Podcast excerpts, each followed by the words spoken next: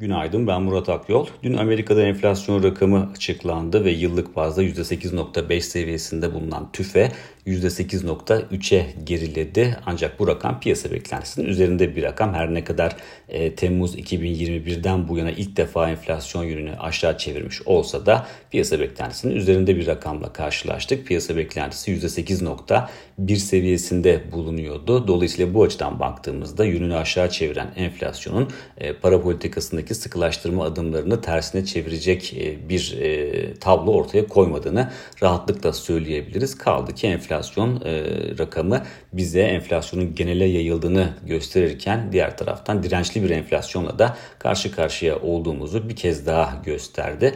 Bu açıdan e, değerlendirildiğinde zaten verinin ardından piyasalarda volatilitenin belirgin şekilde artış gösterdiğini gördük ki BIST endeksi üzerindeki satış baskısı da verinin ardından arttı. E, orada teknik açıdan baktığımızda endekste yukarı yönlü hareket etme eğiliminin devam edebilmesi için 2480 puan üzerinde kapanışlar yapılması gerekiyordu. Ancak e, beklentinin üzerine tüfe rakamının ardından gelen satışlar BIST endeksinin günü eksi bölgede tamamlamasına neden oldu. Diğer taraftan e, dolar TL'ye baktığımızda ise orada da 15-25 seviyesinin önemine vurgu yapıyorduk. E, bu seviyenin üzerinde kalınması teknik açıdan yukarı yönlü risklerin geçerli kalmaya devam etmesine neden oluyor. E, tüfe rakamının ardından bugün Amerika'da üfe rakamını takip edeceğiz. E, şu anda üfe yıllık bazda %11.2 seviyesinde bulunuyor. Genel beklenti bu rakamın %10.7'ye gerileyeceği yönünde ancak beklentilerin üzerinde bir rakam oluşması durumunda üfe ile tüfe arasındaki makas düşünüldüğünde tüfenin henüz e, henüz e, zirve yapmadığına yönelik bir algı oluşabilir ki bu da risk iştahının daralmasına yol açabilir.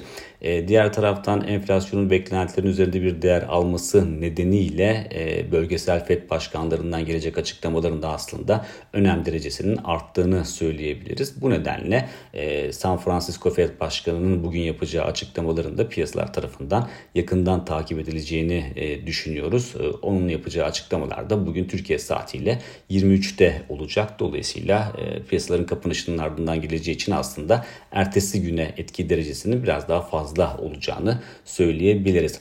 E, diğer taraftan para politikalarında sıkılaştırma adımları devam ederken bugün Meksika Merkez Bankası'nın faiz kararı açıklanacak ki Meksika Merkez Bankası faiz arttırımlarına yüksek enflasyon nedeniyle en erken başlayan merkez bankalarından biri olarak öne çıkıyor. E, şu anda Meksika'da faiz oranı %6.50 seviyesinde bulunuyor. Orada da 50 bas puanlık bir artırım ihtimali oldukça yüksek görünüyor.